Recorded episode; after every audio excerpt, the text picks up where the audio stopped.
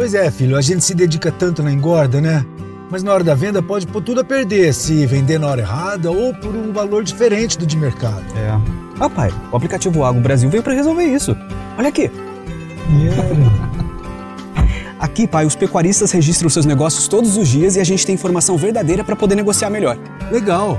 Informação de pecuarista para pecuarista. Isso, e assim todos se ajudam. Muito bom. Baixe agora o app Agro Brasil.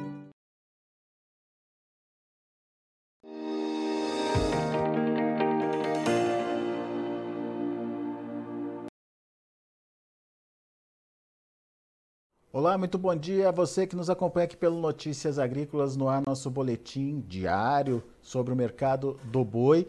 E a pressão sobre os preços continua, pelo menos as ofertas têm sido menores aí a cada dia. E essa semana essa pressão em relação ao preço ofertado continua. No entanto, tem um comportamento diferenciado aí, que é o fato do próprio pecuarista é, não está aceitando essas novas ofertas feitas pelos frigoríficos. Mas quer entender melhor essa história?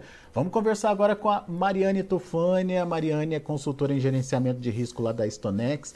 Está aqui com a gente já no vídeo. Seja bem-vinda, viu, Mariane? Obrigado por estar tá aqui com a gente, é, nos ajudando a entender esse mercado. Eu falei de é, preços ofertados é, se, continuam sendo pressionados, né, Mariane?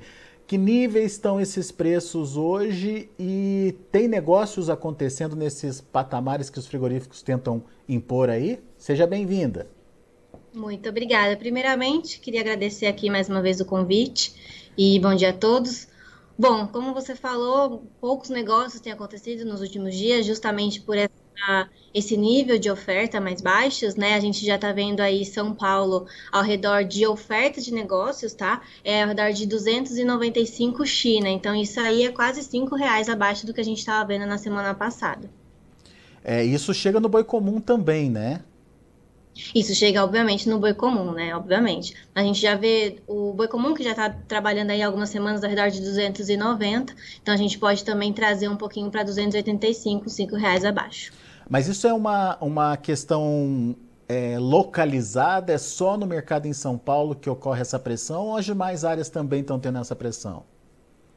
Não, a gente está vendo essa pressão de uma maneira geral, né? A gente, mas essa oferta de negócios mais baixa a gente viu em São Paulo. Em Mato Grosso a gente vê preços mais baixos, o que é comum para a praça, mas a gente vê animal comum sendo ofertado, ofertas de negócios a 270 e um animal China ao redor de 275, 280. E quando a gente vai para Mato Grosso do Sul e Goiás ao redor de 280.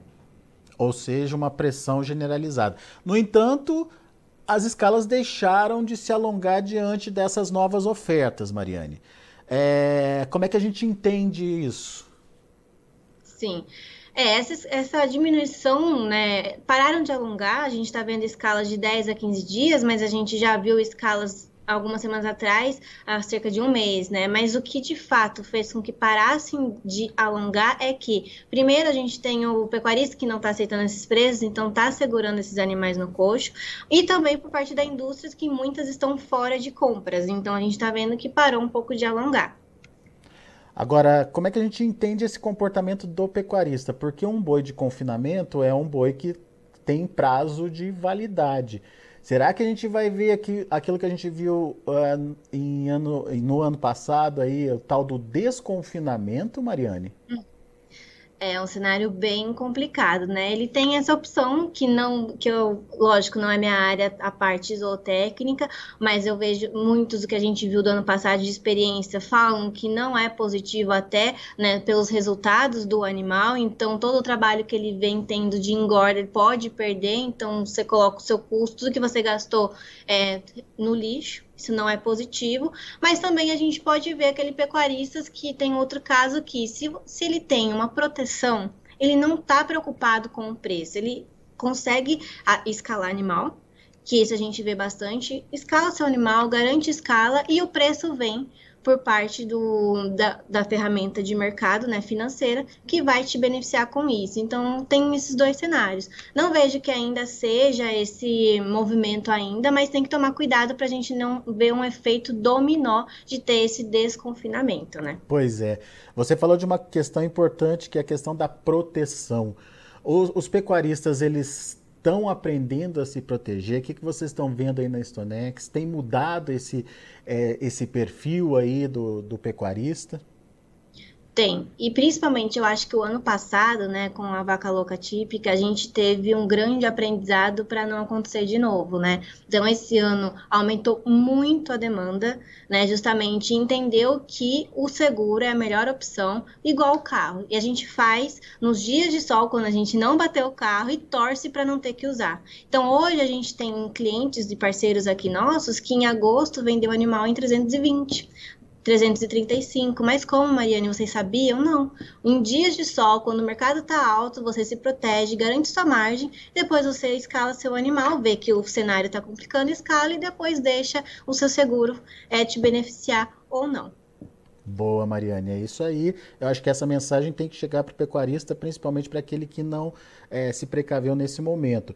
E aquele que não se precaveu está passando por momentos delicados agora, certo? Já tem, já tem pecuarista é, tendo problema de, de rentabilidade aí na, no, no seu confinamento, Mariane? Você já tem ouvido isso?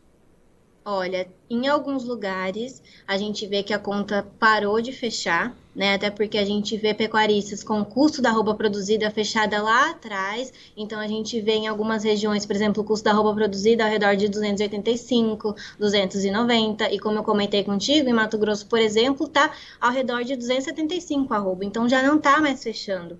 Do outro lado, a gente também vê pecuaristas que têm custo da roupa produzida, porque também se planejou na compra desse milho, né? É, ao redor de 250, 260, fora que também tem a proteção financeira. Então, assim, depende de cada caso, mas aquele que se planejou, aquele que está preparado, ainda consegue margem, tá? Muito bem. Agora, essa, essa pressão nos preços, ela se justifica? Qual que é a alegação, é, seja dos frigoríficos, seja do atacado, seja do varejo, seja do pecuarista? O é, que, que vocês têm ouvido que justifica essa pressão toda aí, Mariane? Uhum. Olha, pelo que a gente ouve dos três elos da cadeia, agosto foi um mês de fato de frustração geral tá? Esperava-se que fosse o mercado ofertado, porém também esperava-se que a demanda interna também correspondesse, até porque a gente tem um dos principais é, feriados que a demanda acaba correspondendo correspondeu, mas não foi suficiente para pegar toda essa oferta que teve, né? Do outro lado, a gente tem a demanda externa. A China está rodando muito bem. Agosto a gente está vendo que está sendo aí um mês muito bom para exportação, mas os outros destinos não está rodando muito bem, tanto em termos de volume quanto em termos de reais por quilo, né? Até porque a gente viu aí o câmbio também caindo, então isso acaba impactando também na, na no faturamento dessa, desses outros mercados também.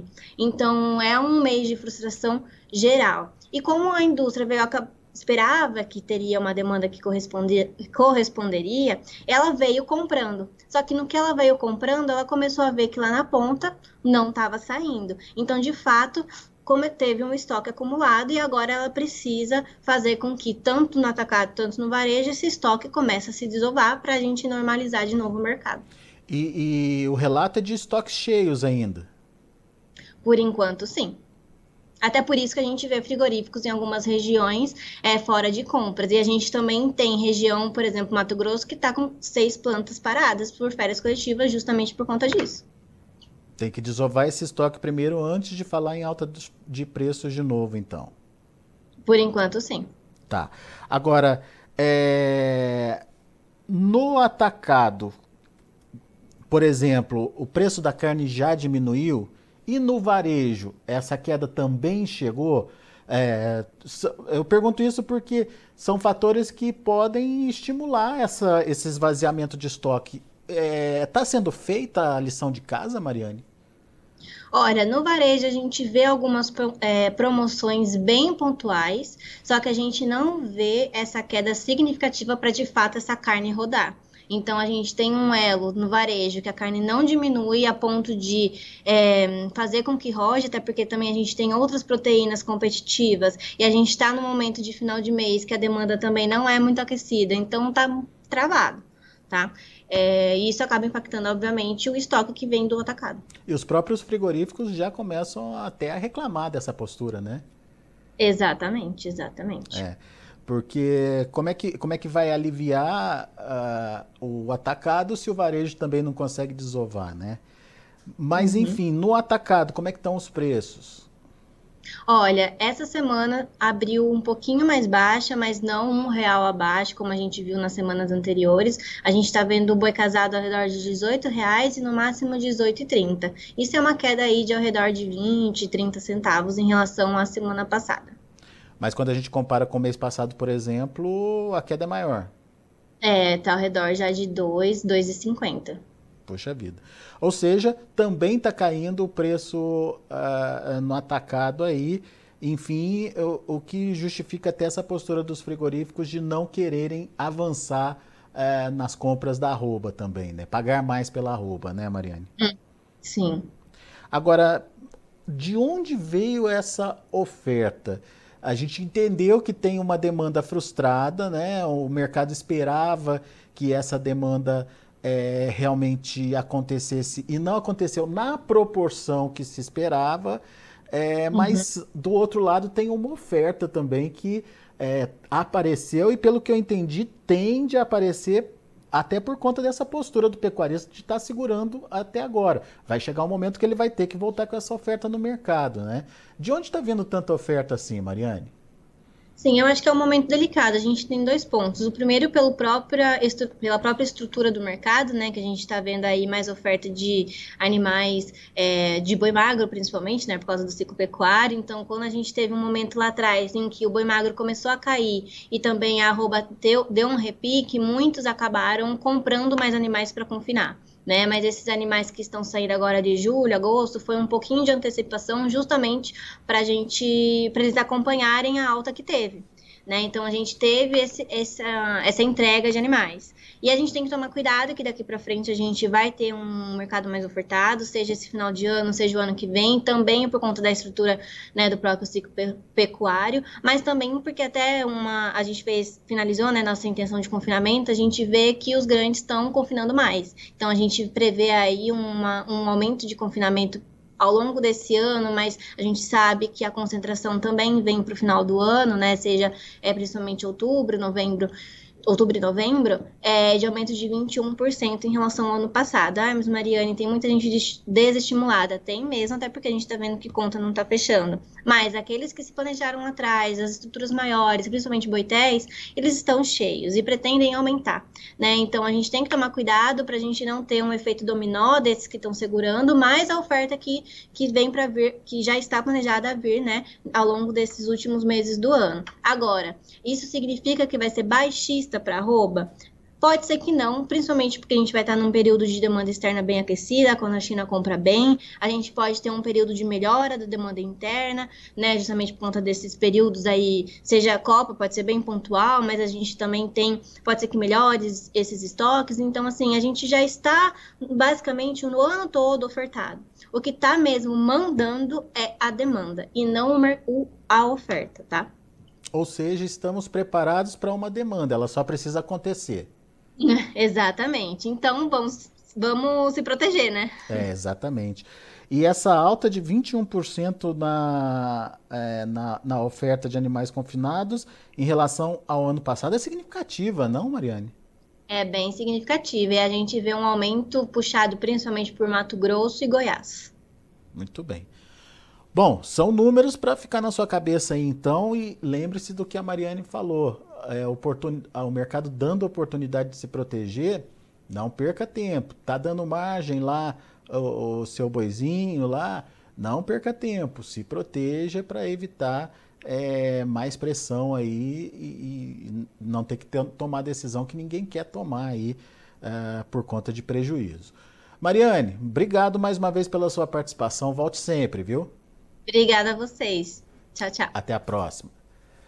Tá aí Mariane Tufani, direto da Stonex, aqui com a gente no Notícias Agrícolas.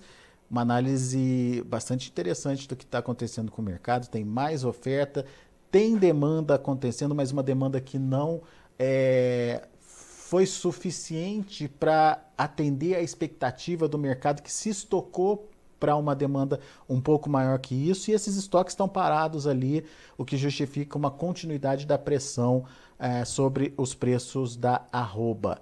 É, tem oferta já acontecendo, segundo a Mariane, em São Paulo, para o boi China de 295 reais, perdeu os 300 reais, é, e para o boi comum de 290 reais. Tem negócio acontecendo nesses níveis? Aparentemente não, porque houve um recuo aí do pecuarista. O pecuarista deu um passo atrás, mas é aquela história: tem esse animal que está no confinamento tem prazo de validade, não dá para ficar postergando muito a entrega desses animais. Quem vai ganhar essa queda de braços? A gente vai ver aí uh, nas próximas semanas, eu imagino. Vamos acompanhar esse mercado de perto e você com a gente com todas as informações trazidas pelos analistas que compartilham aqui com a gente as informações do mercado do boi. Vamos aos preços, vamos ver lá na B3 como estão os negócios. Acompanhe comigo na tela. Para setembro, R$ 308,85, alta de 0,41%. Para outubro, R$ 313,00, subindo 0,38%. Novembro, R$ 316,00, alta de 0,46%. Mercado futuro aparentemente reagindo aí, aparentemente não, está reagindo aí, mas aparentemente já vendo aí uma é, possibilidade de um mercado mais enxuto lá para frente. O indicador CPEA fechou o dia de ontem a R$ 326,60, com alta de 2,59%. São os números de hoje do mercado do boi. A gente vai ficando por aqui. Agradeço muito a sua atenção e a sua audiência. Notícias Agrícolas, 25 anos ao lado do produtor rural. Participe das nossas mídias sociais no Facebook Notícias Agrícolas, no Instagram, arroba Notícias Agrícolas e em nosso Twitter, arroba Notiagre. E para assistir todos os nossos vídeos, se inscreva no YouTube e na Twitch Notícias Agrícolas Oficial.